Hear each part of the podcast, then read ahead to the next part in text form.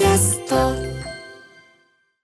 時刻は夜8時を過ぎました。9月12日火曜日。TBS ラジオキーステーションに生放送でお送りしているアフターシックスジャンクション略してアトロク。パーソナリティの私ラップグループライムスター歌丸です。そして火曜パートナーの宇垣美里です。さてここからは聞けば世界が見え方がちょっと変わるといいなの特集コーナービヨンドザカルチャー。早速ですが今夜の特集はこちらです。映画「ミュータント・タートルズミュータント・パニック」公開直前記念。世界で愛されるヒーローミュータント・タートルズをこの機会にちゃんと予習しておく特集はいレオナルド、ラファエロ、ミケランジェロ、ドナテロという、まあね、あのイタリアのルネサンスの巨匠たちがこう並んでますけども、えー、4人の愉快な仮面忍者が大活躍するスーパーヒーローシリーズがミュータント・タートルズ、えー、39年にアメリカで誕生して以来、コミック、ゲーム、アニメ、映画シリーズと様々なコンテンツを生み出してきた人気シリーズの最新映画、ミュータント・タートルズ、ミュータント・パニックが来週9月20日金曜日から日本でも公開されます。劇場予告編は結構前から見れて、映像すげえってなってて、最近、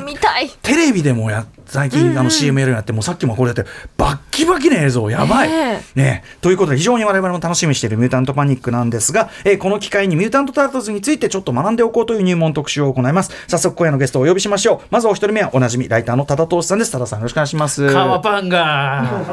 あ、わからんわからん。決め決め決め台詞的なことですね。ありがとう。ちょっと今日はタートルズ風で決めていただいてるわけですか？このバンダナといい。持っている限りのタートルズのワッペンをつけてみました。ああ、ありがとうございます。はい。えー、そして今日はもう一方多田さんからご紹介いただきました。こちらをお呼びしているのこの方をお呼びしてます。えー、タートルズシリーズに詳しい翻訳家ライターの中澤俊介さんです。中澤さんいらっしゃいませ。よろしくお願いします。はじめましてよろしくお願いします。ありがとうございます。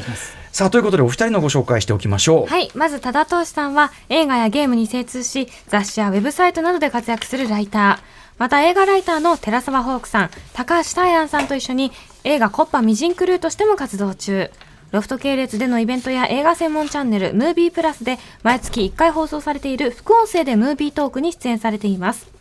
前の番組時代から映画やゲームなどをご紹介。前の番組時代から？あ。あウィークナシャフ時代からね、はい、すみません。ご紹介いただいております、はい。あのワンのことなんかツーのことなんか、私の中でちょっとごちゃごちゃになってしまって、まだワンまだワンまだワンでしたね。大変失礼いたしましたすみません。はい。えー、ということで前回特集でやったのはベルトスクロールアクションゲームが今再び熱いのは特集かな、と私あのえっ、ー、とマイティクラウンね、はい、あのミュージッククルーズに乗ってる時にあの代打三角締めさんとまた務めていただいてありがとうございました、ウォーハンマー特集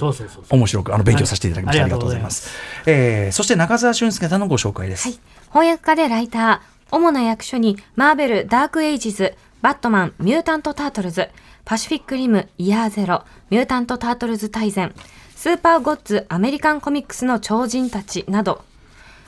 最新の翻訳に、バットマン、カワードリー・ロットがあさって9月14日に発売予定ということです。はい、中澤さんよろしくお願いします。よろしくお願いします。はいはい、ということで、長澤さん、あの番組に初めてお越しいただいてますけど、今、先ほどあの、あれにあったミュータント・タートルズ大全って、これの役所ね、されてて、はい、これ、めちゃくちゃ勉強になりまして。よかったです、はい、すごい本ですね、あれね。あの、あれ、現象はもっとすごくて。現象もっとすごい。あのーあれはあの歴史を一通りいろんな形で追ったものなんですけれども、ええ、あの現象っていうのはその実際の契約書とかそういうののコピーとかがついてる。ただあの昔あのローリング・ストーンとか、はいはい、ボビー・ディランとかそういうのがあって、うんうん、そういうような歴史の本前に「スター・ウォーズ」でも出たよなああいうやつだ。ああ、そうなんだ。あれはちょっとさすがに日本では出せない。ああいうあの体裁では出せない。なるほど。なるほどそうですか。でもあの読み物としても大変勉強させていただきました中田さん。お世話になっておりますという。はい。ということで、えー、お二人、まあ、今回はタートルズ特集なんですけど、まあ、それぞれに伺っていきます。お二人がタートルズ知ったのはいつ頃？どういうきっかけかというのはまず多田さん。あのあれですね。やっぱりなんといってもあの90年ぐらいからテレビでアニメーションがあってですね、うん、そして映画もやってきてっていう感じであの実は初めて触れたというかこう、グロスで映画だアニメだって感じでこうメディアミックスで触れたアメコミっていうのは一番最初はタートルズかもしれない、ね、あそうなんだ。へえ、はい。えー、一方中澤さんいかがでしょうか、はい、自分もあの1990年頃なんですけれどもあのー、日本でテレビがやってではあの初めて放送したので、うん、その頃 NHK 衛星だったんですけれども、うん、NHK 衛星ではその自分入ってなくて見れなかった、はい、それでもあの普通の NHK ではすごい人気のキャラクターがやってくるみたいな感じで、うんうん、これは何だみたいな、うんうん、でその一方で映画が公開されて、うん、あとこうおもちゃとかも日本に入ってきてっていうので全然よくあのいろんなものがごちゃごちゃ、うんうん、こんあの混在していてよくわからないっていうような状況で触れたっていう形になります、ね、でも同時にいろいろこう、まあ、まあ、マルチメディア的にというか入ってきたって感じですもんね。ね。はい、これやっぱりタートルズまああのー、なんていうかな、日本で触れられるそれまでのいろんなポップカルチャーの中でも、何か異質の魅力があったということでしょうかね、お二人にとって。多田さん。まあでもね最初の刷り込みっていうところはでかいですけど、うんやっぱそこにこうそのアニメ映画おもちゃ、うん。ゲームって感じでですね、もういやおうもなくカメに、カメの方に絶対今日触れてない人はリスナーさんもいないはずっていうか、ん。どっかで触れてるはずなので、うん。うん。うん。やっぱもうなんかカメと一緒に成長してきてる感じがありますね。一緒に、うん。一緒に育ってきた感がそうそうちょっとなんかカメが落ち込んだりしてああ頑張れよって思ったりして あの、なんていうんですかね、ほら、ちょっとさ、その、日本人からするとさ、亀で忍者で、はい。どういうこと？みたいな、そのなんかこう、変っていうかさ、その感じの良さっていうか面白さって感じません？そん感じたんですけど、僕。何これっていう。やっぱそういう得体の知りなさいみたいな特にさ、入ってきた最初の時はすごい魅力としてあって、うん。はい。でまあ、今回もその映画に出てくるんですけどあの結構わけのわからない怪物がごちゃごちゃっと出てくるんですよ。でまあ当時の、まああのー日本人の人間にとってはその情報がいまいちよくわからない状態で、なんだかよくわからないごちゃごちゃした生き物が全部タートルズっていう名前で、うん。なんか触れてくるっていうので、なんかちょっとそこですごいちょっとカルチャーショックというか、なんかそういうものは感じた。なんかちょちょいいかがわしいっていうかね。ちょい駄菓子屋感覚っていうか。そこそこ今回その子供っぽさっていうところがですね、うんうんうん。他のアメコミにはない、んうんうん。でも逆に言うとなんかこう絶えずなんかこう新しい子供が反応するようなものっていうのをやりやり続けているっていうのは特徴的かもしれないですね。なるほどね。で、あのー今回、ミュータント・ターズ・ミュータント・パニックというね、新作の、えーまあ、3DCG アニメというか、まあ、最新アニメ作品やるけど、絵柄だけでもう我々もうめっちゃ、これはやばいんじゃないかみたいになってるんですけど、お二人ご覧になったんですね。はい。いかがご覧になりましたか？まずはじゃあ中澤さん。はい。えー、と自分は見てあのこの手があったかっていうふうに思いましたね。この手？この手っていうのはそれはあのアニメーションの技法としてっていうのもそうなんですけど、あとあの物語をどういうお話をするのかあの作るのかっていうところでもこういう、あのこの手があったかっていうのもあのミュータント・タートルズってこれまでなんいろんな形でうん。映像なりテレビなりで出ていて、ある意味手法としてはやり尽くされてるっていうところがありまして、今回の映画に関しても最初は CG アニメで来るっていうふうに聞いた時、まあ、CG アニメってもうテレビでもやっていたし、うんうんあとそのこう10年く2012年くらいのうん映画でもまあはい。実写との融合をやってた、はい。うん。それでまあ今更またこれでやって何かすごい何ができるのっていうふうに思ってみたら、まあちょっともうそれで食らってしまったっていう形になりますね流れるタートルズファンとしてはじゃあ嬉しいですね。そうですねまだフレッシュになるんだみたいな。あとそう物語も、まあ、タートルズの話ってこんなものだなっていうのが先入観みたいなのをもう覆されたっていうところがありました。ちょっと後ほどね、どこがポイントだっていうのはね、中澤さん伺いたいと思います。多田さんいかがですか？あの僕よくこのアトロクにやってきてですね特集をやる場合ですね、あのその映画はさておきこの文化を紹介したばしたい場合とですね、うんうん。映画が素晴らしいので 紹介したいっていう場合はいはい。2タイプある何が何とは言いませんが、あの後のタイプの一番いい例はダンジョンズドラゴンズね。うん。やっぱ映画素晴らしかった。ダンジョンズドラゴンズもっと TRPG の話するはずだったんですけど、うんうんうん。僕が言って映画のパート増やしたんです、はいはい。で今回はそれです。ああ、そうなんだ。へえ。映画素晴らしいんだ。ちょっといよいよまた楽しみになってきちゃった。やば。はい。ということで、まあ、まずはミュータント・タートルズ、まあ、どういう作品なのかというか、どういう、どういうカルチャーなのかという歴史を振り返りながら、えー、まあ、その新作がどんなに、その文脈上でもどれだけフレッシュで素晴らしいのか、伺っていきたいと思います。多田さん、中澤さん、よろしくお願いします。よろしくお願いします.時刻は8時10分。生放送でお送りしています。アフターシックスジャンクション。この時間は、世界で愛されるヒーロー、ミュータント・タートルズをこの機会にちゃんと予習しておく特集。ゲストは、ライターの多田投資さんと、翻訳家でライターの中澤俊介さんです。よろしくお願いします。よろしくお願いしますお願いします。ということで、えー一応2部構成でお送りします。前半はタートルズ。そもそもどんなカルチャー、どんな作品なのか。そして後半は最新作ミュータント・タートルズ、ミュータント・パニック、どんな作品なのか。ね、多田さんがもうね、もうとにかく新作を推したいという気持ちがでかくなったというね、話なんで、それすごい高まってまいりました。では早速最初のえー部門に行ってみましょミュータント・タートルズ、そもそもどんな作品なのか。う。はい。ミュータント・タートルズとは何ぞ？という、あ、懐かしい音楽が流れ出したっていうね、ありますけど私も。全然わ、うん。知らなくって。うんうんうん。まず一番最初に言っとけ言っとかなきゃいけないのは、中澤さんにこの後説明していただこうと思うんですけど、まずミュータント・タートルズって日本で訳されがちですけど、えーあれですよね、ティーンエイジ・ミュータント・忍者・タートルズですよ。あのこれは忘れないでほしい。日本ですぐ飛ばされちゃうんですよ、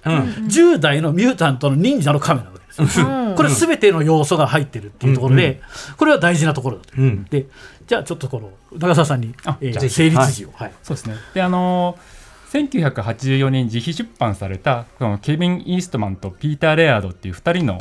あの作家さんが作ったアメリカンコミックスが原作自ます。費出版？だからめちゃくちゃひっそり出したみたいなことですか、そうですね、まあ、うん。この2人でもその特にそれ以前コミック界で有名な人とかで全くなく、うんうん。それこそあのバイトしたりとかしみたいな感じでやりながら出した。で最初に作ったのはコピー本みたいなので、うん。それこそコピー機で150冊出したみたいな感じのが一年発起してそこの T ミュータントタルトを出すことにした。それで親戚に借金とかして3000部頑張って作った、うんうん。でもそしたらそれがあの売れて大評判。大評判になってでその半年後ぐらいにその第2号が出るんですけど、第2号は1万5000部、でそれからその何号が経つうちにまあその自費出版だけども10万部ぐらい出るようになったってうんうん。いうような作、そういうような成功をした作品になります、ね。最初はでもドドインディーっていうか本当に、そうですね。DIY でやったっていうところから始まったっていうことになります。うんうんどえっ、とまあどどんな内容というか改めてね。そうですね。でまあその、えー、と気持ち悪い液体によって、まあ、その突然変異して、あの人間のような姿になった4匹の亀がそれがそのレオナルドラファエロミケランジェロドナテロっていう4人の,、あの亀のヒーローがその人間を守るために自分たちは正体を隠してあの下水道とかに入りながら正体を隠してっていうか、まあ、カメはカメ、まあ、あの驚かれちゃう。そうそうそう。いや隠れながら隠れながら。隠れながら。うんうんうんあの戦うっていうようなのがお話の大枠になってます。うんうんまあだから若い若い、えっと、突然変異の亀が忍者的に隠れながら活躍という忍者、そうそうやっぱそのに忍者タートルズ忍者はやっぱり向こうの人のなんかこう忍者好きっていうかなんていうか。ね。やっぱりなんか面白いものを4つ組み合わせてタイトル思いついた時2人でキラキラ 制作者が笑ってたみたいな話があるぐらいその取り合わせの面白さはあるちょっとパロディ的ではあった最初はひょっとして。そこをね。あの中田さんにもともとだってパロディから始まってる。パロディで、まあ、そのタイトル自体もそのティーネージ・ミュータント・忍者・タートルズなんですけれども、そのティーネージっていうのは当時あの人気のあったコミックスで、まあ、ティーン・タイタンズっていうのがあって、うんうんうん。まあ、ああ。そのそういう若者がヒーローが活躍する漫画っていうのがあった。でそのミュータントっていう部分はこれも当時流行ってた X メンのミュータント。うん。うんうん。っていうところがっていうのが、はいはいであともう一つこの忍者に関してはあのその当時人気があった漫画っていうそのフランク・ミラーっていう漫画家さんがいて、まあ、はい。その人が「デアデビル」っていうアメリカのヒーローをあはいはい。作った。でそれがまあその結構その日本的な要素を出してまあ人気を得てたっていうところでそれもいただいて忍者みたいな感じで、うんまあ、そのそれこそその2人の漫画家さんがまあちょっとそういうふうにちょっとこう遊び半分で作ったものっていうのが起源になるっっていうだから当時流行ってた要素にっていうのが亀がなったら笑わないみたいな。そうですね。へえその通りです。へえってことなんだ、はい。でもそれが思わずやっぱそのキッチンの魅力っていうか、はい。まあ、その、亀がすごいその、まあ、それこそ最初の号からが人が死んだりするような激しい戦いを、あのー繰り広げるっていうようなハードな話うん。だったんですよね。うん。そうするだってね、はい。基本的に刃物とか持ってるわけですからただじゃ済まないわけですから。まあもちろんへー相手ズバーって切ったりとかするわけですけどわりかし今のアニメで考えるタートルズより、うん。結構シリアスかつハードな内容へー。あとまあその忍者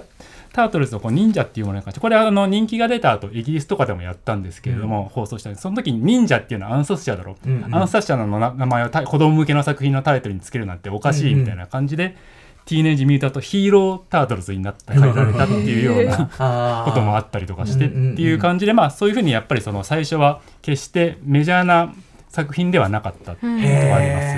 す。なんかだからさっき言った駄菓子感覚っていうかいかがわしげな。ちょっとそうちょっといかがわしい、ちょっとめ、めなんかメジャーな発想じゃない。なんなら本当に世界観も地下だし地下の下水道にすなんか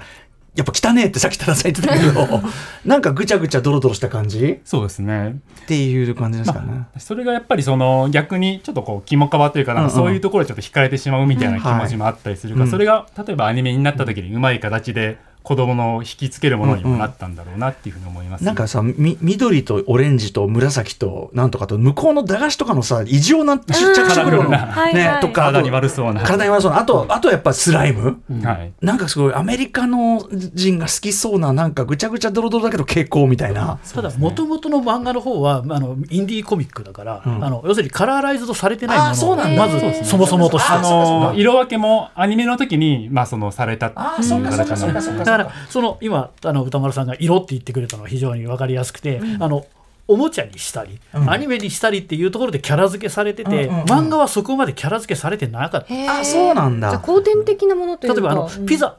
ピザ好きうんうん。とか、はないうんうん。あの漫画は全然ないし、へあとあの俺が最初に言った川バンガっていう川バンガ。っていうあのサーフィン用語最高みたいなあれですけど、あとなんかパーティーオーンとか言いながら大暴れしてる感じがあるんですけど、あれもアニメからの設定で、なるほどね。であれはあれなんですよ。あの、えー初体験リッチモンドハイっていう、うんうん。あれでショーン・ペンショーンペンが、はい。あのはいはい。ドラッグとかこう、ねうん。ジャンキーで出てくるじゃないですか、はいはい。でいつもこう決まってイエーイって出てる、ええあれをそのまま持ってきてるだけそういうことなんだ。初体験リッチモンドハイのはい。ショーンペンの役だ。だそれをそのままアニメスタッフがなんかこうキャラ付けのためにくっつけてる、バカなティーンエイジャーっていうので。そうなんだだからサーフィンカルチャーからどっから来たんだろうと思ったらまさかのそこだったなんかとにかくじゃあちょちょっとなんていうかもともと寄せ集めがどさらに寄せ集めに。なってみたいな感じなんだね。でもそのおもちゃ感覚っていうかまあおもちゃにも実際になるしそこがいいっていう感じなんだ。あとやっぱりおもちゃとかでもあのおもちゃの秘密基地みたいなのがそこのギミックとかでそのスライム的なものが上から垂れてきたりみたいな。美女美女美女ってあ あるんですよ、目が肌からトロトロみたいな。あのアメリカのおもちゃでありますよね。あれ何なんだろうね誰が嬉しいんだろう。思いつつでも。だからやっぱりそういうドロドロ感覚みたいなところってやっぱ魅力の一つとしてなるほど当初はね認識されたんだろうされていたんだろうなっていうふうに思います。このレオナルド・ラファエロミケランジェロ・ドナテロ巨匠の名前がついてるのはこれはなんでだいこれあの原作者のさんがまあそのところにあった画集からいい名前をあのうん引っ張ってきてつけた、多分ピザもさじゃあイタリアだからピザだみたいな。ピザもあのアニメもともとの漫画にはなかったうん。設定なんです、でもなんか名前がそのイタリア系だからじゃあピザだろうみたいなそんなのもあるんですかねひょっとしてね。あどうでしょうね、うん。じゃあちょっとまあまあでもアメリカ人だから、誰でもピザ食うから、違うピザな気がしますそうですねあのなんかそのピザでその毎回いろんなものを乗っけたりしたら面白いんじゃないみたいな。ジェリービーンズとか乗っけたりとかあのとてそういうのとても気持ち悪いピザがいっぱい出てくる。アニメには。それもやっぱりちょっとぐちゃぐちゃドロドそうそうロそうそう。いかがわしい駄菓子ちょっと感悪ふざけっぽいみたいな。それはやっぱりこの後のアニメとおもちゃっていうもともとそのインディーコミックだったものを一気にこうローティーンとかそういう感じの全世界のお子ちゃまに向けにしたことによってそのぐちゃぐちゃドロドロ感が増すっていう。あ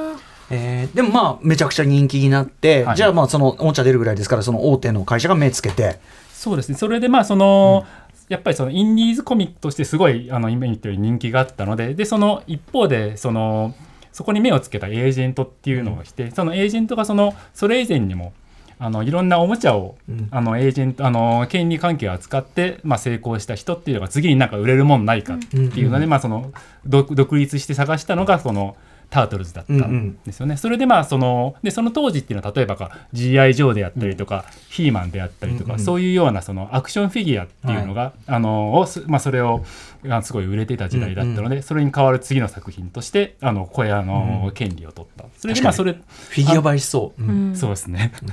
でそれで、まあ、その大手はまああのでもそれでも見向きもしなかったんですよ、あそうなんだ。はい最初は、まあ、こんな気持ち悪いの売れ 売れねえだろうみたいな。のとか、まあ、うちもうたくさん売れてるのあるから、うん。みたいな。でそれでもその香港の会社っていうのが、うん。あのこれはプレイメイツトイっていう、まあ、そのそこがまあアクションフィギュアの方に、あの進出したいっていうふうに思って、はい。それでそのフィギュア化に承諾をした。うんうん。でそのフィギュアをあのー作る売るんだったらその売るためにはアニメが必要だっていうことになって、うん。でこれもその当時の、あのーおもちゃ会社のパターンなんですけども、それでそのアニメが作られるようになったっていうふうになって、でそのアニメがあのすごいあの日本で東映動画とかが作ったりしてすごい出来のいいアニメだったんですね、特に最初のやつは。うんうんでそれがその放送されることで人気に火がついて、うん。それでまあその結果的に社会的社会現象になるまでにブレイクしたっていうような形になります。だから最初にマーチャンダイズの話があってっていうことなんですね。だからマーチャンダイズがなければ今のタートルズはないと言っていいですよね。そうですアニメやゲームあの、うん。おもちゃがなければ。うんうん。そうか。でそのちなみにこの香港の会社がねその、あのおもちゃって言ってましたけどあの後の実写版っていうか、はい。一回であるんですけどそれあのゴ90ールデンハーベストじゃないですか？あれね香港だからやっぱ香港ベース感っていうのはちょっとどっかあるんですかね？なんかね。そうですね、まあ、そこに関しては特につながりはん。なんか直接はないんですけれども、うんうんでもやっぱりまあ結果的にはそういうそういうものが寄せ集まっていくっていうところにはなってたあのゴールゴールデンハーベスト版の実写版僕すごい好きです。あ僕も大好きです。うん。なんかいいいい雰囲気。ででも。アニメーションっていうので言うとそれでそのアニメをやって、それをみんなが見てですね、うん。でタートルズってものを見てそれで映画に行くわけですけど、あのあれですね。あの前に僕あの副音声特集で、うん。あのビーストウォーズについてお話しして、あのうんうん。うんはい。副音声でずっと、うん。あの声優たちがはい。勝手なことを話してるっていう、はい。無法地帯。それの元祖がタートルズと言ってもへでそれがあの岩波義和さんっていう方が演出されてるんですけど、うんうんうんでそれがもう要するにアメコミの細かい設定を言っても子供には分からないだろうっていうことでですね、もうアドリブ全開なんですよ。うんうん。でケイシーってキャラクターが出てくるんですけど、その回はケイシーってキャラがいるんでみんな語尾にグラッチェがついてるあケイシー高峰女のキャラももみんなグラッチェグラッチェって言うっていう。おおこの間ももうあのタマさんと玉袋末太郎さんとずっと僕グラッチェグラッチェもうあのケイシー高峰リバイバル2人でしてたんでめちゃくちゃ嬉しいです。あとあのなんだなんか予告編ももう第100回とか後の方になってくると言うことがなくなってきてですね、えしりとり大会やって終わったりとか。えあ最終的にはモノマネしたあの他の声優のモノマネとかし始めたりとか、ビーストウォーズに先駆けてそういうことやってたんだ。でそれがあったからビーストウォーズに演出がノリがいって今のビースト覚醒の予告編でうん千葉茂さんたちがあの悪ノリの予告編やってるのも実は最初はタートルズ。そうなんだ。へえみんなそれを食らってこれがアメコミだと思って見てたわけですさすがアメコミの自由みたいな。違うよって。ダジャレ言ってるみたいな。でもまあそのふざけてるなんかこうなんていうのかさっきから言ってるちょっとふざけちゃう、これを舞台にっていう意味では精神としてはね間違ってないっていうかね、あんのかもしれないですよね、えーじゃあ日本でじゃあ皆さんの世代も見てと、で実写版が出たりとか、っていう感じですかね。でまあその多分そのあのー吹き替えあの吹き替えのアニメとかがあったのが93年から95年なんですけど、まあ、そこら辺であのテレビとかを見た人が日本でのファンの第一世代みたいな形になったのかなと思います。うん。でまあその90年 ,90 年の実写映画に関して実写映画はまた全然違う流れで作られて、うん。うなんですね。実写映画に関してはその原作をあの漫画の方を元にして作るうん。シリアスなな結構ダークでしたよね、うんそうなんですよね、だからあれに関してはそうテレビアニメとは全く違うノリで作られた作うんうん品という形になります。であのーあのアクションがゴールデンハーベストっていうのもありますし、あのえー、とタートルズの動きはジム・ヘンソンカンパニーがやっていて、すごく動きがいいんですよね。はい。あの師匠のスプリンターえあれですよ操演してんのセサミストリートの L もやってる L もやってるだ人が。うんうんからもう超その本気でいい SF っていうかこうねそういうハードアクションなんですけど、うん。あのおもちゃ会社がおかんぶりでですねあやっぱちょっとこれじゃレンスこれじゃおもちゃ売れないじゃないっていう。あそう。というわけでへー1から2でですね、うん。一気になんか知能指数が100ぐらい下がって。そんな。あの、うん。うん忍者ラップの方ですね、そうそうそう2作目は。いやイエーイみたいになるわけですよ、だからやっぱりそういう感じででもなんか子供に向けて作っていたっていう,、うんうんうん。本来はそれこそそういうバットマン的なビジランテものだったものがどんどんどんどんこうお子ちゃまのヒーローになっていくっていう。でも脈々とダークラインみたいなのがあるのも面白いですねそのねそうですね。原作ね。やっぱりそこはそのあのこれをあのいろいろメディア展開するにあたって、うん。その作者の2人っていうのが、あのそういう展開の最終的な権利っていうのを自分たちが維持するようにしてたんですよね。うんうんうんうんでこれってその当時のアメリカの漫画関係のところですごい珍しいケーあスー。例えば DC コミックとかうんうんマーベルコミックとかってなるとやっぱ会社の持ち物、うんうんうんうん。会社ありきっていう形になるんですけども、タートルズに関してはまあ作家が最終的なそこら辺の判断をするっていうところ。でこれを結構長い間キープしていたのでそれでそのなんだタートルズのそのハート的な部分っていうのが守られてたっていうんううん。時期が長かった、ケビン・イーストマンさんとピーター・レアルさん。はいうん。なるほど、なるほど。でも本当に2人がね、2人が自分で立ち上げたんだから、その権利ありだよね。そうですね,、ね。あとはその2人がそのミラージュスタジオっていう制作会社を作るんですけれども、その会社でその例えば商品のパッケージとかそういうイラストも全部ん。自分たちのところでやるよやるようになっていたんですよね。うんうんそういう意味でそのビジュアル的な、あのコントロールっていうのも自分たちでやるようにして、まあ、たただその分その権利的なもので忙しくなって本人たちの作家活動っていうのはちょっとおろそかになってしまうみたいなところもあったりして、うんうんとかその、あのー権利的なものの、えー、とジャッジみたいなところで2人の意見が違ってきたりみたいなことがあったりっていうのがあったりっていう問題もあ生じてきたりする。だって若い時のコンビだもんね。でもう莫大な金生じたでしょうしね。まあ、そこで面白いのはそのケビン・イーストマンとピーター・デアードって2人の作家さんがいて結構年が離れてるんですよあ、ね。そうなんだ。へたあのケビン・イーストマンさんはタートルズを初めて考えた時に22歳、うんうん。でピーター・デアードさんの方は30歳。なんですよ。で、まあ、あのなのでやっぱりその2人が成功した時のちょっと動きがちょっとうんうん。違うんですよね。あ例えばそのこのケビン・イーストマンの方はそのすごいあのお金が入って、まあ、最初に買ったら戦車買ったらしいんですけど。あそうそう？戦車だった。んですーティー。ンエイジャー。マインドが。うん。まああの、まあ、そういうそう戦車買ってええあのサバゲーに持ってった。急にびっくりしちゃう。の。へー10代の発想あとはまあそういうこともやりつつ、あの自分の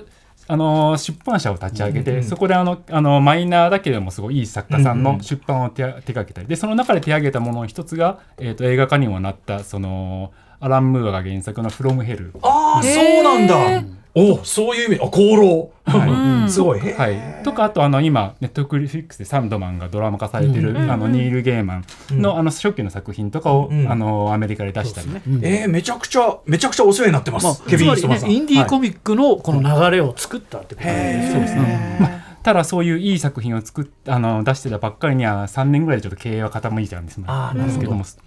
ちょっとちょっと早すぎたはい、あのそういう意味でそのコミック好きっていうところのコアを結構出してるところの、で一方ピーター・レアードの方はそのタートルズっていうコンテンツを守るっていうところに結構力を注力してる、うん。なるほど。でまああの最初のその80年代に作られたアニメっていうのはもう自分たちが手をだ手を出さない感じでまあ、あの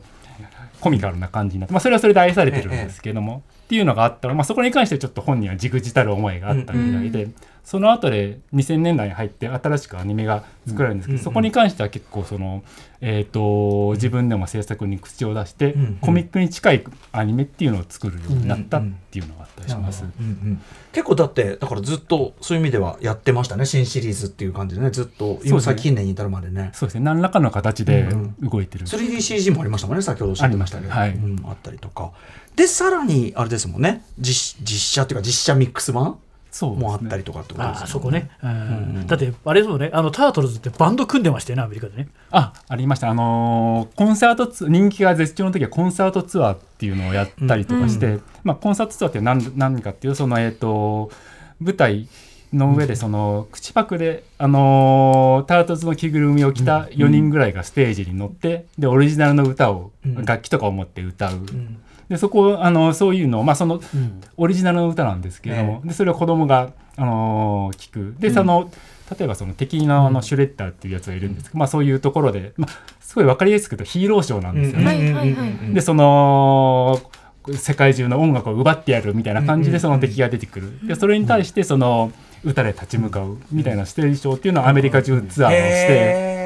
そうそうそう。だからあそう。それでその流れと勢いがちょっと落ちるっていう流れであれもなんてパワーレンジャーみたいなうん。戦隊ものになろうとするんですよ途中でまあごね人数もいるしね、うん。そう人数はいるんですけれども、あの戦隊ものといえば人数は5人。4人がちょっと足りないか。じゃないですか。うんうんうん。でまあタートルズ4人の男の子、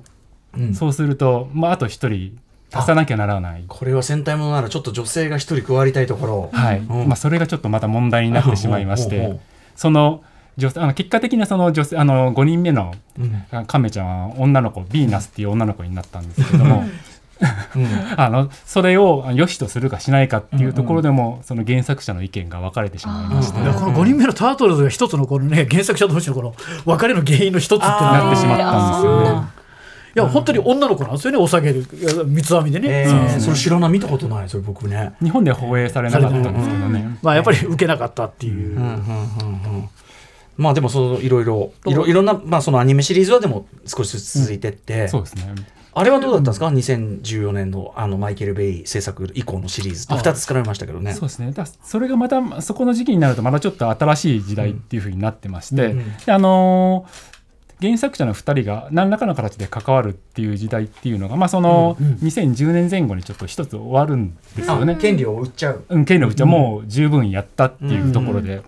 それでまあそのニコロデオンっていうアメリカのあの子供向けの番組とかをよく作ってるところっていうのがその権利を買って新展開するようになった、でその中の一環としてそのマイケル・ベイ制作の、あのー映画も作られるようになったっていう形になります。そうかあれは原作者の手から離れたからあの感じになったんだ。そうですね、まあ、ただその原作者も、あのー特に特にケビン・イーストマンの方があの結構早々にタートルズから手をあんあんまり関わらないようになってたんですけど、しばらくこうクールダウンしてた、まあ、ちょっとまた興味が戻ってきたみたいで、関わるようになってきたんですよね、うん今度はそその時代になると。うんなので、まあ、あのーあの時期にはそのピーター・レアードじゃなくてケビン・イーストマンの方が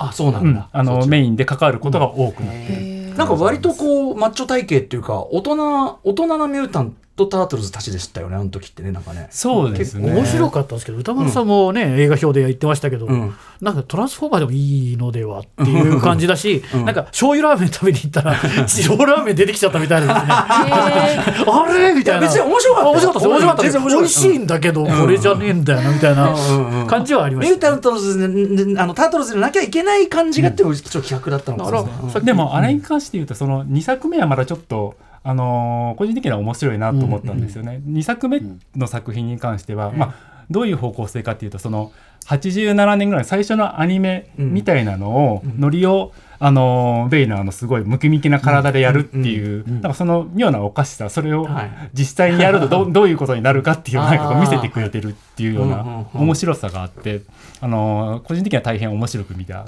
作品ですね、2作目は。あのシャドウズってねシャドウがありましたけどね、はい。まあね、だから終わりそうになるとさっきのニコローデオンみたいな感じで他の会社が買ったり、うん。他の人が書いたりでつながってるわけですけど、えもう時間的に多分あれですね、ラストローニンの話をした方がいいかもしれないですね。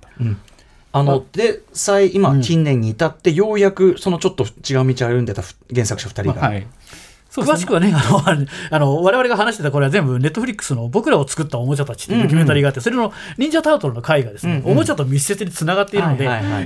コミックの歴史、映画の歴史も全部やってくるので、うんうんあのそちらをぜひ映画を見る前にご覧いただくとですね、あそうですね。あの45分ぐらいであのタートルズのことがあらあらわかる、うんうんいいドキュメンタリーになってると思います。ネットフリックス。はい。でその原作者2人が、要するにまた組んだってことですよね。そうですね。あの和解みたいな感じには久しぶりに会ったっていう形になって、でまああのーそれでまあその完全に2人でコラボレーションしたっていう形じゃないんですけど、実はその、昔あの考えていたあのタートルズの話っていうのを原案みたいな形で、あのー今新しく、えー、とコミック化したのがその「ラスト・ローニン」っていう作品になって、まあ、これはどういう話かっていうと、そのタートルズたちがその4人が、まああのまあおはあの作品の冒頭では1人しか出てこないんですよね。うんでそのあの一人がそのディストピアみたいな世界に現れて、で他の3人はいなくなってる。おうおう。で、まあ、しそこの他の3人がどうしていなくなったのかっていうところを語りながら、あの大きな敵と戦っていくっちょってとこうなんていうかな。要するにちょっと年取った先のラローガンじゃないけど。そうですね、まあラストローニンっていう形になるだから今までのピピザちょうだいみたいなやつでは全くない、本来の仮面忍者にあの原作者が戻そうっていう動きが今来ているので、それをそれで受けているので、へーこれが2020年の結構最近出たそうですよね。はい。はい。ちょっとの後ほど伺えるけどこれもねこれこれからのそのそこからの動きっていうかね、もうあ続いてるわけですもんね。はい。さあという中で、えーまあ、誕生からここまでの話が上がってきましたが、という中で公開される今回の最新作、映画版ということでございます。えーここまで人気が続いた理由っていうのを改めてお二人考えると何でしょう？多田さん。でもね本来の原作者の思う通りのタートルズが売れていたことっていうのは一体あったのかっていうところもあるんですが、でも絶えずやっぱりこの子供をねこの子供の気持ちを救い取る展開っていうのを絶えずしていた。今回は時間があれですから触れませんが、うんうん。日本の皆さんはゲームでもいっぱい触れてるはずなのでタートルズその絶えずゲームおもちゃ、テレビアニメそそんでコミックって感じのこう必ず子供が触れられるものっていうものにずっとあり続けたっていうところはでかいんじゃないですかね。いかがでしょう中澤さん。そうですねあの、まあ、これは今回の映画を見て改めて思ったんですけども、いろんなバージョンのタートルズっていうのがあのシリーズによってあって、まあ、そのどれもが正しいっていうところっていうのがやっぱりその魅力なんだろうなっていうふうに思います。その時代に、まあ、その多田さんもおっしゃったようにその時代に応じてそれぞれあのバージョンアップをしていく。でもそれは別に過去のものが間違ってるとかそういうものではなくて、はいはいその今のものは今のものでやっぱりそれそれを正しく、正しいと思って楽しんでる子供が、うん。とかいるっていう、まあ、そういうこと自体がそういうことができるうん。作品なんだろうなっていうふうに思います。まあそんな中でだから、まあ、最新解釈版というかね、今回の劇場版どうなのかというあたりで後半行ってみましょう。最新作、ミュータント・タートルズ、ミュータント・パニックのここが押せる。はいということで最新作「ミュータント・タートルズ・ミュータント・パニック」劇場版ね、えー概要を宇垣さんからご紹介お願いします。レオナルド、ラファエロ、ミケランジェロ、ドナテロは不思議な液体ミュータンジェンに触れたことでミュータントとなった亀たち。目立つ姿を隠すため地下や路地裏で身を潜めるように過ごしているが中身は普通の人間のティーンエイジャーと変わらない。学校に行ったり恋をしたり人間と同じ生活を送ってみたいと願いながら拳法の達人であるネズミのスプリンターを師匠に武術の腕を磨いている。ある時そんな彼らの前にハエのスーパーフライを筆頭としたミュータント軍団が現れる。実はこのスーパーフライ軍団は人間社会を乗っ取るという野望を抱いていた。プロデューサーはコメディアンで俳優のセスローゲン。俳優監督はアカデミー長編アニメーション賞にノミネートされたミッチェル家とマシンの反乱で共同監督を務めたジェフ・ローということです。ミッチェル家とマシンの反乱作った人なら間違いねえだろうって絶対感じしますけど面白いじゃん。ね 最高だろそれはみたいな感じしますけども、えー改めて今回のミュータントタートルズミュータントパニック推しポイントの紹介お二人ぜひお願いします。じゃあ多田さん。あのこの仮面忍者映画って今まで前3作次、えー、米版で2作って5作品、ざっくり実写映画があったわけですけど、え評価筋からは全て無視されてきた。ああそうですうんですまあまあね。まあまあまあ今回初めてロッテントマトで票が出るっていう、つまりやっぱりこの批評にされるようにこう注目されるようになってきた映画、それだけの出来の映画ではあるってことですよね。でまあこれは言っちゃっていいのかな、はいでも何よりやっぱりまあ歌丸さんたちがね、あの引きつけられたようにアニメーションの技法ですよね。で今出た「ミッチェル家のマシンの反乱」ってネットフリックスで見られますけど、はい素晴らしいです。あれってわりかし、なんていうんですか、スパイダーバースに対して俺やってやるぜっていう気持ちがある感じのアニメだったと思うんですけど、今回さらにそれを進めてですね、うん。あれは今のスパイダーバースってどっちかっていうと、いあの今回の続編で、ん。オープニングでミケランジェロ的なものと戦ったり、アートアニメに対するオマージュがあったり、うんはいはい。どっちかというと、アートアニメにだんだん寄りつつある、うん。はいはい。で俺たちはそうじゃなくて、どっちかというとこの、あのつまらない授業中にですね、うん。中学生が書いたいたずら書きをそのまま動かそうっていう。あ。そのノートブックの隅っこでしかもなんか妙に時間が余ってるから異常に書き込んだりするじゃないですか、ノート真っ黒になるまで、はいはい。あの感じ。へえ。でそれを見ながら見てもらうと背景のなんてことない壁とかもええ。無駄にペケとかついててですね、うん。あのだから無駄に汚れてていたずら書きノートの端っこが動き出してるような絵っていうのを狙ってるらしい、ミッチェル家とマシンの反乱も、あの、要するにネットミーム的なっていうかな、YouTube の映像とかにちょこっとついてる、なんかピロロンみたいな、はい。そういうギミックをめちゃくちゃ積極的に取り入れてて、はいはい。そういうなんていうの？だから手そう、手作りの、なんていうか、そういう、だから、あ、あアートっていうよりは、その、うんみんながやってるやつ、ティーンエイジャーが。まあ、それのある意味ノート版っていうか、手書き版っていうか。それあれをなんかさらに進めた感じはありますね。やば。絶対好きじゃん異様にね異様に陰影がついてたり、変な効果線が出てたり、なんか悪いやつも無駄にトゲがいっぱいついたりするじゃないですか。その左右非対称だっただから、もっと汚せって言われてたらしいですね、アニメーターは。へーそんなの絶対心の中二が喜ぶに決まってるじゃんってまあ、感じしますね。実際に監督も、あの自分が高校の時に書いたノートとかを見てこんな感じでみたいな感じでアニメーターに。へー面白い。まあ、もちろんストリートですからグラフィティの影響はまあうんうんうん。濃厚にあるわけですけど、うんうんはい。あと先ほど言ってたそのねあのプレイメイツのおもちゃ、おもちゃおもちゃをそのままこう動かしてるコマ撮り感みたいなストップモーションアニメ感。モデルモデルアニメっぽい感じあとっていう。のがクレイアニメーション感ね、うん。ちょっと感じたってね感じるなって思いましただからクレイアニメと違ってモデルアニメの場合は関節がアリモンで存在していて、うんうんそこが動いているみたいな感覚もちょっと意識してる感じですね。あー。あえてこうこうこうこう動いてるっていうか、やっぱ亀の表情とかそういうとこやっぱクレイアニメってっぽいような感じ。それもあの前の、ね、ミッチェル家のマシンの反乱とかで感じたような、あれをまあちゃんと引き継いでるところはあると思いま。ですとにかくだから質感がすごいポップでキュートで可愛いっていうか、うんうん。なんていうのアニメだけどさ触りたくなる質感っつうの、なんかそれにすごい惹かれてますねしてそうみたいな。ああそうなんだ。でも落書きなんだ、これじゃあもう画面の情報量全体も楽しいっていうか感じでしょうねきっとね、うん。はい、でも同時にこう汚い汚い感じとか、それも含めてね、はい、あとはまあ意外なところで言うと今日なんかやたら名前があの香港って言葉が出てきますけど、うん。あアニメ作品じゃなくて実写映画の影響とかも結構大きくてですね、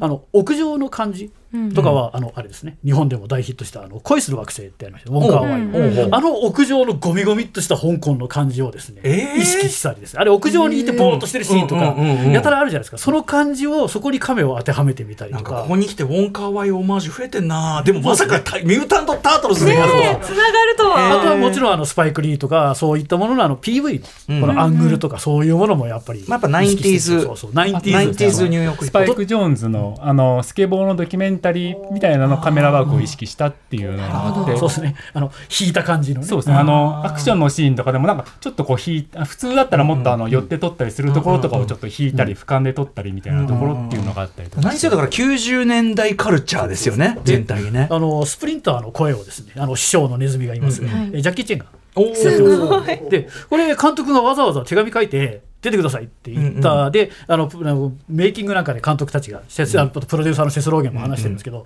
アメリカにとって90年代こそジャッキーの年なんですね、そのレッドブロンクスとか、そういうのと本格的にアメリカに進出して、でアメリカではどっちかというとジャッキー・チェンで日本では大人が結構見たりしますけど、キッズに熱狂的に支持されたのがあるので。アニメ番組が作られたのもアメリカでは90年代。基本的にジャッキーが追っかけっこしてるだけみたいなアニメーションがあって子供の人気者っていうのでこれもやっぱり90年代文化だしやっぱりこの亀忍者のゴールデンハーベストとかですね、そういったののこのやっぱりこのアクションとか、そういったものもやっぱりなんかこう香港にどっぷり使っていた90年代っていう、はいまだ自由な頃の香港の景色をみんなカルチャーを浴びに浴びてたっていうのを感じさせる。90年代までのあの雑多な雑多なパワーあふれる香港っていうか、あとね、あの今、やっぱりあのお体がだんだん悪くなって、正統派なアクションができなくなってきてるジャッキー・チェンですけど、あのアニメでは。ジャッキー映画ですから、ああ今回はジャッキー映画ですから。あまあ当然あと師匠が教えるっていうのもジャッキー映画だもんねそうですね。そう。でその辺も、あの、あれですよね。あの、いあのう中澤さんが感じた感じっていう、その、忍者じゃない。忍者じゃないっていうのはまだ面白いんですけど、今回は、ジャッキー忍者じゃねえじゃんっていう。おうそもそも確かに。そこに関してはあの、今回の作品っていうのは、まあ、これから多田さんも語ると思うんで、あのミュータント・タートルズの、まあ、現代のティーンエイジの部分をすごいフうん。ィーチャーしてる映画なんですよね。でそこに関してはすごくよくできてる。でも、まあ、これは意識してだと思うんですけど忍者に関してはあまり忠実にはなん。かわざと雑にししてる忍者とカンフーとなんかそういうごちゃごちゃっていうところがあってまたこのなんか西洋の東洋武術の扱い方っていうのがですねあそんな感じなんだなっていうのはちょっと面白いっていう。まあでもそこさ本気でやりだしてもしょうがないところだからねそそんなのね。そそれはもうそれはみんな、はい。あの向こうの人だっていやここういうもんじゃねえだろう分かってると思うし。ねそそこをね結構ね意識的にギャグにしてるんで、ですそこも見どころです。多分ね、多分ね。さあということで、えーポイントとしてじゃあアニメ作品以外の影響を今伺ってきました、はい。3つ目ポイント、はい、これ音楽がですね、うん。最高なんですよ。予告でね「トライブ・コールド・クエスト」流れてますけども、ねうん。あのまあ、もちろんその 90s ヒップホップってこの歌丸さんがこう反応せざるを得ないあれもあるんですけど、俺音楽のスコアの方は、あのナイン・インチ・ネイルズのトレント・レズナーがやってるトレント・レズナーがやってんの、はい。トレント・レズナーもちろん映画音楽いっぱいやってるけど、タートルズ、はい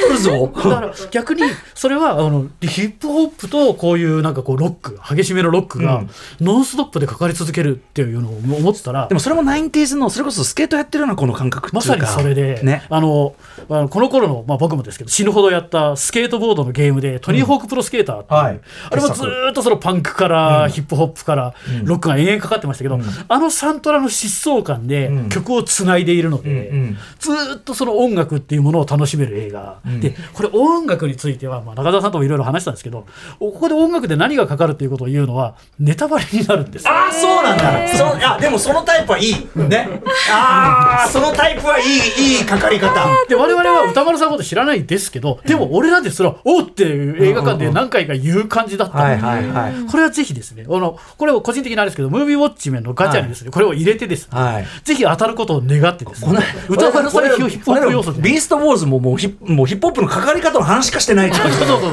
だからこっちじゃんっていう感じ。あのそれがもっとって感じ前編なので。でもなんかそのティやっぱ 90s キッズカルチャーとしてのスケートボードカルチャーとか、そういう雰囲気みたいな全体をなん。かパ、だからセスローゲンだもんそうだからそこなんですよ分かってるわそれはそんなのはねあそうーそう。そうでもこの選曲に関して、まあ、細かいことがねすごいパーソナルなものを感じるんですよね。そうね、うん。なんだろうあの最大公約数ではなく、ま、例えばそのみんなが選ぶものじゃなくてもこれを選ぶみたいなところがすごい前編に。はい。そのなんかこうマイチョイスっていう感じがこの宇多丸さんに何を響かせるかって俺はすごく気になる。だって今後ろに流れて MOP だもんね。アンチアップだもんね。かかんのかな。これはあのちなみにあのあれですね。ロックステディの声をやってるのはジョン・シナが、プロレスラーあーそうなんだ。ジョン・シナの入場曲です。あそうなんだ。そういうネタもあったりそういう文脈もあるんだ。なるほどね。だからあの今ねこのセスローゲンっていう名前が出てきたのでこれいよいよあの、うん。まあ、ムービーウォッチメンでやってほしいなっていう気持ちを言いつつ、では4つ目のですねその初めて、うん。初めての、えーミュータントと忍者とタートルズはやってきたけど、うん。ティーンエイジはなかったじゃんっていう。ティーンエイジャーメン。先ほど中澤さんも言ってた、うん。その今まではどっちかでそのおもちゃ買ってほしいわけですからどっちかというとローティーン。確かに確かに。以下っていう感じだったんですよ、ううん。んだから今回は初めて10代の話っていう、うんうん。あの初めて亀忍者の声優全員10代なんですよ、今までは大人がやったりしてたんですよ。あであの基本的にその青春鬱屈した青春ものといえばセスローゲンですが、うんうん。究極のティーンズの成長物語っていうのを目指しているので、うんうん。まず今までの亀忍者って基本的にこうあれムッキムキだったじゃないですか、うんうん。それをなんかあのひょろっと年なりの。ああ確かに。まあ なんか大きいやつちっちゃいやつ、んうん。でかいやつみたいななんか太ったやつみたいな感じになってるじゃないですか、リアルな体型にしているっていうのもあるし、だから完全にアプローチが青春映画なんですよね、うん。うんうんだからあのあれですね。まあ今名前が出たこれでダンジョンズドラゴンズの回でも言いましたがセスローゲンが手掛けたフリークス学園というドラマはもう絶対ベースとしてあるし、あのバービーを撮ったグレタ・ガーウィグの,、あのレディー・バードはい。あの少女の青春ものが、ええそういうこうなんか思春期ゆえに根拠のない全能感で無茶なことしたりとかですね、うんうん。ないしはその鬱屈があったりっていう青春映画の側面が非常に強い、えー、そうなんだ。あとはまあ本当あのブックスマウスとかスイートセブンティーンモンスターとか、ああいうものをカメでやったっていう。えー、そんなん好きじゃん。あそう。だからやっぱりその今まではそういうこう第二次成長を迎えていなかった感じだったわけですよ、仮面っていうの。は、なんか、うんうんうん。あの年齢不詳っていうかですね、うんうん。初めてなんか、ティーンエイジ、どっちかというと、ちょっとハイティーンに差し掛かるぐらいの多感な時期っていうのをはあ、カメでやるっていう。へまあそういう生々しさみたいなのを得るためにそのたた例えば亀の4人に関しても、うん。あの収録とかを4人並べて一緒に、うんうん。うんあの収録してそれであのお互いに冗談とか言わちゃわちゃったりする。わちゃわちゃそうそうそうそう。でそれをあのアニメに起こすって、まあ、すごい大変だと思うんですけども、うん。はい。はいというようなことをやってそういう雰囲気感を出してるんですよね。今風の子供にはまるようになんか今までなんかおじさん向けの話ばっかりしてますけど、あのアメリカでの今の日本のアニメの扱われ方とかこれもネタになるので言いませんがこういうふうに日本アニメを捉えてるんだっていうシーンもあったり、え k p o p が出てきたり、ー。結構今のティーンの話はしつつですねうんうんしつつでも大枠ではうん我々向け、うん、完全にかつてティーンエイジャーだった人のあれもくすぐるし。うん、もうなこれ誰に向け、まあ、これネタがネタを割りたくないので言いませんがこれ俺に向けて作ってるんじゃないのかって子供じゃなくてっていう。へでやっぱりそこにそのジャッキー・チェンとかですね、うんうんその確かにさっき確かに。そのスケボートニー・ホークとかそういうなんか昔やったねみたいなものをこう刺さるように作ってセスローゲンがもう俺俺のためにそのセスローゲンね。うん。セスローゲン俺映画。だからセスローゲンっていうとあのこの番組だと「ザ・ボーイズ」とかですね、うんうん。あと「ソーセージ・パーティー」とかですね、うんうん。それどっちかというとひどい血が出たり、なんか性的なひどい内容、あっちは悪い子の方のセスローゲン。で、うんうん。こっちはいい子のセスローゲン。ちゃんとセンチメントもありますもんねあこの人ね。おセンチなこうんうんれエモい方のセスローゲンがこっちで爆発してるので、へー多分そのやっぱりそういう、ね、例えばプリーチャーなり、そういうボーイズなりみたいな印象が強いからかもしれない。向こうの表では、なんかセスローゲンにしてはちょっと毒がないみたいなことを言ってるんですけど多分それはあのこのセスローゲンもタートルズとかはまあもう5歳とか8歳とかそういう時に触れてるので、まあ、そういうものを触れてる時にちょっと心が武装解除しちゃったのかなっていうようなうんうんうん。ところはありますよね。はいはい。そうね、あの、音楽の使い方っていうのはそこが出てる、なんか自分が漏れ出ちゃってる感じがあるの、うんうんうんあそれちょっと出すのはちょっと恥ずかしいんじゃないのっていう感じのところを出してるところがですね。ねキュートですね。なるほど。今までだってあのザ・ボーイズであんなひどい話をやっている人とは思えないピュアさっていうかですね、そうか。でもせでもそういう意味ではセスローゲンのやってるなりの意味っていうのがはっきりあるんですね。なんかなんなんでセスローゲンって一瞬思ったんだけど。今回セスローゲンは単なる制作だけじゃなくて脚本にも入ってるし、相当口を出してる感じらしいので、なるほど。なんかそういう意味で、まあ、そのミッチェル家を見てあそれからあのこのタあの、今回のタートルズを見ると、まあ、セスローゲンが何をもたらしたのかっていうのがよくわかるかなセスローここがセスローゲン要素の足し引きでね、はい。なるほどね。いやでもなんか主にビジュアル面ですばっかり騒いでたけど、ん。なんか普通に良さ絶対げに好きではいという。そうですね。話がですね いつも俺らが見てるあれじゃんっていう感じになってたんですよね。その。へももうちょっとそのなんかカメでよかったみたいな話をこう期待してたらですね、がりかしまあまあこうちょっとグッときちゃうみたいな感じの。あそう。んあーちょっとこれはいよいよ期待期待がさらに高まりましたね。やっぱりちょっとこれは今後のカメレ忍者映画の流れをですね、ん。変えるんじゃないかっていうところはありますよね。えっと、これちなみにミュータント、まあ、今日はもちろん知識としての特集してきましたけど、とはいえ今までの例えばアニメ見てないとか何も知らないみたいな、そういう人見ても大丈夫な作りですか？これ知らなくて大丈夫ですよ。ね。うん、何にも知らなくて大丈夫です。あの今まで前半で話したことがちょっと忘れていてほしいぐらい それは置いといてみたいな。うん。うんいやだって最初にね中澤さんが説明したようにストーリー説明なんかほぼ泣きがごときなわけですから、うんうんうん。あの突然変異した亀が正義のために戦う以上ですから、まあ、まあ大丈夫。あのむしろ知らない人に見ていただいてですね、うんこのなんか単に子供向けではなく再始動した亀忍者の今後の流れっていうのをですね、見ていただくとですね。めっちゃ期待大だこれ全くそのマーベルでも DC でもない全くまた別のアメコミの軸っていうのがですねしかもなんかその事前知識とか前作を見てなきゃダメっていうのは全くないので、うんうんうん。本当亀忍者知らなくてもいけますよ、はい。そうですね。いよいよいよいよ高まってまいりますね。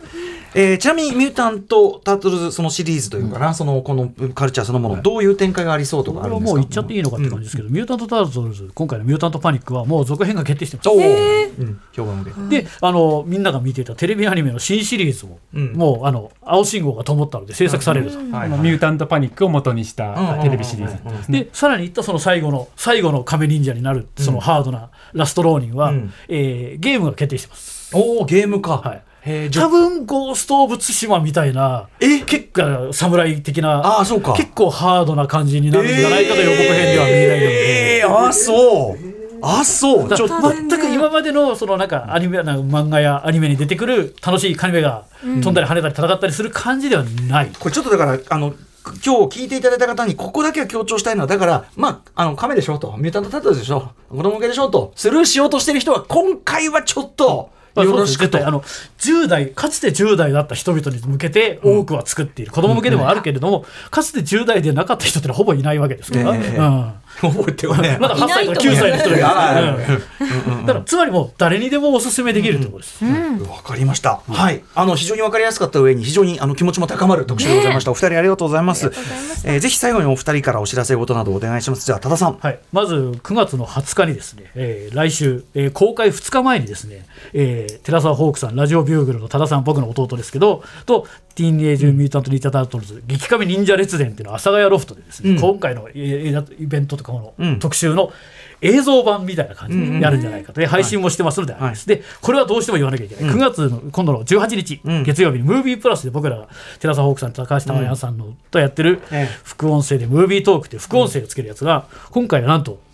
季節してスペースアドベンチャーコブラをお送りすると。不法がね、はい寺先生。これあの収録の時はもちろんそんなことは知らないんですが、えーそういうことを知りながらですねこのご覧になっていただけると。まあ、ご冥福を祈りつつって感じですかね。はい。えーそして、では、えー中澤さん。はい。えー、と自分の方は、えーと翻訳を担当させていただいたコミックの「バットマンカワードリー・ロット」っていう作品が、えー、とあさって9月14日に小学館集英社プロダクションに発売されます。これどんな作品なんですか？こちらの方はえっ、とそうですね。なんだろうこの新しいシリーズなんですけれども、あの最近のて展開バットマンの展開っていうのはあのサイバーパンク的な展開になっていて、でまあそれであのでメインの敵はスケアクローっていう、まあ、バットマンビギンズとかに対した、うんそれでそのバットマンが、えっと、自分の中のあの恐怖心と戦っていくっていうような物語になります。はい。えーこれから9月14日、えーバットマンカワードリーロット。中澤さん役で出ますということで。お二人でも本当に今日はめちゃくちゃもめちゃくちゃ面白かったし分かりやすかったし、上がりました何より。そうはい。何より我々がここ出てきたのは映画見てねってことですから、うん。はい。ありがとうございます。ということで本日お送りしたのは映画「ミュータント・タートルズ・ミュータント・パニック」公開直前記念世界で愛される資料ミュータミュータント・タートルズをこの機会にちゃんと予習しておく特集でした。多田さん中澤さんありがとうございました。カーバンがありがとうございました。Station. After Six Junction.